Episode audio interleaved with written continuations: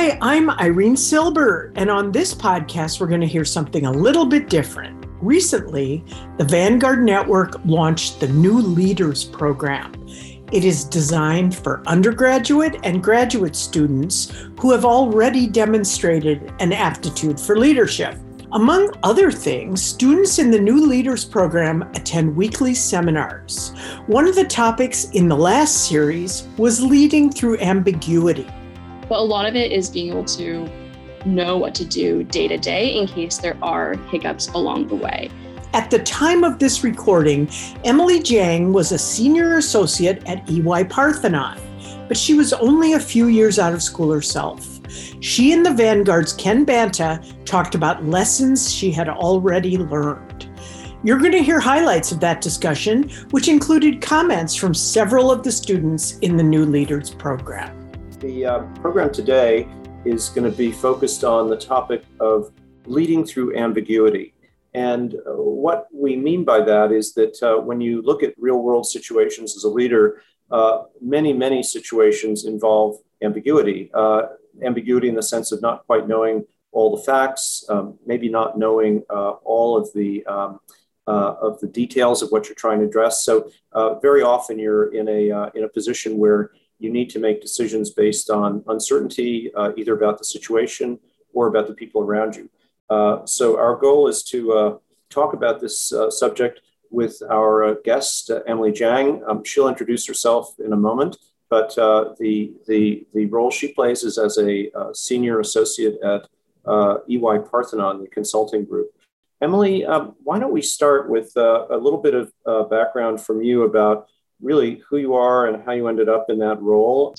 Um, I'm a senior associate at EY Parthenon. I graduated from Penn Wharton in 2018. And what led me into consulting and at EY Parthenon in particular at first was because I thought I was really interested in education. I was doing work for the Graduate School of Education at Penn and you know found it to be absolutely fascinating. After coming here, I realized I didn't necessarily want to become a school superintendent, and so I decided to take on the um, I decided to be a generalist at the firm and we're working in all sorts of industries like industrials, healthcare, technology, you name it. And since then, I've really focused in on technology and working for private equity clients in in particular.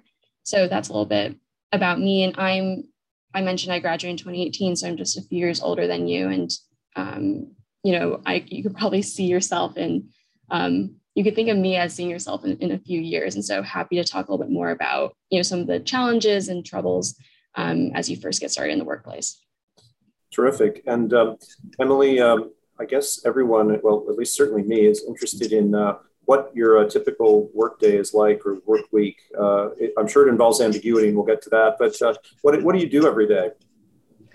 Yeah, so now I'm a I'm a manager level person. However, in the beginning, a lot of this is it's just working with all these different stakeholders on and um, managing all these different people as you sit on these teams. And so, you know, in consulting, you work with case teams, you have a client, and then you you know have this deliverable that you have to give to the client at the very end of the case. And so day to day i'm you know the boots on the ground collecting all the information analyzing the data. And then now as a manager i synthesize a lot of that information to help you know crack the case so to speak. And i act as kind of a middle person between the actual boots on the ground so the associates and you know the case team leader who's trying to focus on managing the stakeholders with the client themselves you know trying to see make sure that we're handling all components of the scope. And so I help execute and I also try to, you know, see things from a 10,000 foot perspective as well to make sure that every, all the bases are covered. And um, Emily, in this role, who do you see the most of? Is it the associates? Is it your uh, your senior, uh, the person uh, you report to, or do you work at all with the clients? What's the uh, what's your what are your uh, what are your connections during a typical day or week?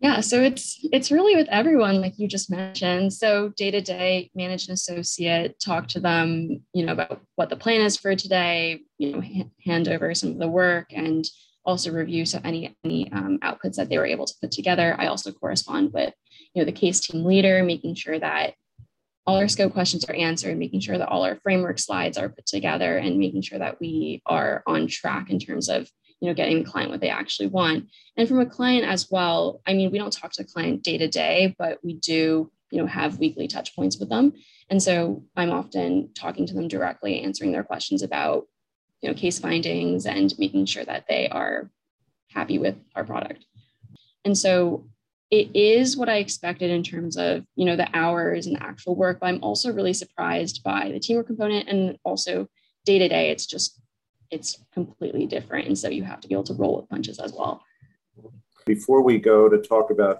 ambiguity in particular. Does anyone uh, have thoughts or questions about consultancy or the path to what Emily's been doing? Uh, how you uh, see yourselves progressing? I know several several of us on the call have a goal of becoming a consultant, so here is one uh, to talk to. Uh, any thoughts or questions? How about Philippe? Yeah, do you mind elaborating elaborating more about, I guess, some time recently for you where you've had a working situation where you weren't sure what to do, where there wasn't a clear right answer, and how you worked through that? Yeah, certainly. And so, one of the things that we typically do on the job is um, is for so for example, we typically calculate a total addressable market size, and for anyone who's recruiting for consulting, you know that's a very typical case question. So um, in you know in reality the question is going to be like how big is this market for board portal management software right on a on a um, practice case or an interview question they'll say something like how many balls can fit in a boeing 737 but it's kind of the same principle. You just have to take some baseline assumptions and then you know multiply it out to get you know this final figure right? And so the thing is when you're doing the case in, for the interview these are all just numbers that you're making up that kind of make sense and you know you put them together but nobody knows the right answer for either of these questions. Who really knows what the answer is to the market size of the board portal management software versus this this um, ping pong ball question right? And so because there's no correct answer what you have to be confident in is your methodology for how you got to that answer. So you know if the baseline assumption is, you know, you take the number of companies in the US and you multiply it by, you know, the percent that are addressable and you multiply it by a price point to get to this total addressable market size, you just have to be confident in those baseline answers that get to your final total because no you can't ask anybody what the answer is to that question, right? So you just have to be confident in in, you know, doing all the groundwork and analyzing all the data so that you can get to the best answer possible. But a lot of times people spin their wheels on, you know, oh, this number seems too big or it doesn't seem right, or I'm not like fully confident in this particular figure. But the reality is that like you can never 100% be confident in that answer. And so it's just, you know, taking that information as you have it and just being able to come to a conclusion with to the best possible conclusion. And it uh, sounds like either way, we're slowly uh, moving our ball forward as well in, on ambiguity. But uh, um, anyone else have any uh, thoughts or questions before we move on? Um, Jake, you're uh, looking around at becoming a public affairs consultant. It's not really all that different. So, um, any any thoughts or maybe some uh, questions? Uh, I was just thinking about um, you talk about how uh, we can never be certain, and I 100% get that. Um, can you speak, uh, elaborate a little bit on uh, uh, a little bit more into that point of methodology in an age where we can access so many different sources of information and types of information? What uh, do you, as a consultant, tend to look towards when establishing the baseline to get these correct answers for methodology? Yeah, that's a great question as well. And you're right. There's, you know, there's so many different data sources out there. And so it's all about finding the one that seems the most accurate.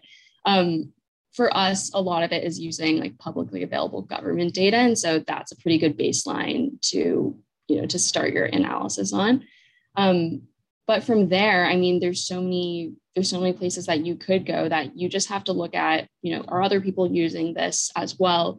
You know what are their sources? Did they do some sort of survey to get this information? Um, you have to look at the methodology for how they got their information as well in order to in order to see if you should be adding it into your own. And so it's kind of like a it's kind of like a jenga tower right? Like as long as you have a solid foundation like it's going to stay up. But the shadier the data source is the more you know the more complex it can get. And um, potentially less accurate can get as well. So I think just starting from the foundation and looking at where the information comes from, who's using it, that kind of thing, you can, that's just a good starting place. But you're right, there's also there's also no correct answer for for any of that either. How often do you find yourself looking around the proverbial room at other kind of consultancy groups and uh, taking a look at their, the work that they've done and kind of not to say plagiarizing, but you know, being like, oh, so these are good sources. Do you find yourself, you know, look, looking around a lot or elaborate? Certainly, that's actually part of the research that we do as well. So, you know, one of the work streams that we have is secondary research, and you know that can come from anywhere and sometimes you do reference other consulting firms and, and you know look at their sources and see see where all that is coming from but it's kind of frowned upon to be yeah. citing citing their information necessarily. Absolutely. Thank yeah, you. it's guidance i guess uh, to put it gently. Exactly. so um, let's move along here a bit and we'll come back to any other questions people have or thoughts. Uh, but uh, the, the, the, topic of this session is uh, leading through or leading amidst ambiguity. And uh, actually, the conversation so far has already been uh, heading in that direction. But uh, Emily, as you think about um, this whole capability to, to address ambiguity, first of all, what, what does ambiguity mean to you, or how do you see ambiguity? Because uh, it might have different definitions for different people. Uh, it's difficult to pinpoint an exact uh, definition there, but I was mostly thinking about it from a managing ambiguity on a personal level because at this point in time in terms of what's tangible i'm not often you know in the ceo position where i have to you know come up with some sort of solution to some sort of crisis right? But a lot of it is being able to know what to do day to day in case there are hiccups along the way. So you know uh, ambiguity is incredibly common day to day. So an example is like if you're a part of internal initiatives at the firm you set the tone and strategy for what you want to accomplish. And so similarly in your work you aren't going to know what you're you have to do as the next step 100% of the time even if you do have a manager. And so you need to figure out what you need to do for yourself. And so coming up with the logical next step is how i think about ambiguity for, for myself. I think uh, sometimes from the outside, we think of uh, consulting work or other types of work as involving really mainly the work itself and the, uh, the challenge that you need to deal with uh, from a business perspective. But in fact, uh, I think we often find that it's almost more about the people you deal with and the human situations that are what really define success or lack of success with things. That was Ken Banta and Emily Jang at one of the Vanguard Network's New Leaders Program sessions. Jang is currently a senior associate at Skillz, a company that hosts esports competitions for millions of players around the world. Podcasts are just one of the membership benefits of the Vanguard Network, which organizes events, publishes content, and connects C suite leaders. Our mission is building high performance leadership. If you'd like more information about us or the New Leaders Program, please visit our website at thevanguardnetwork.com. I'm Irene Silber. Thanks for listening.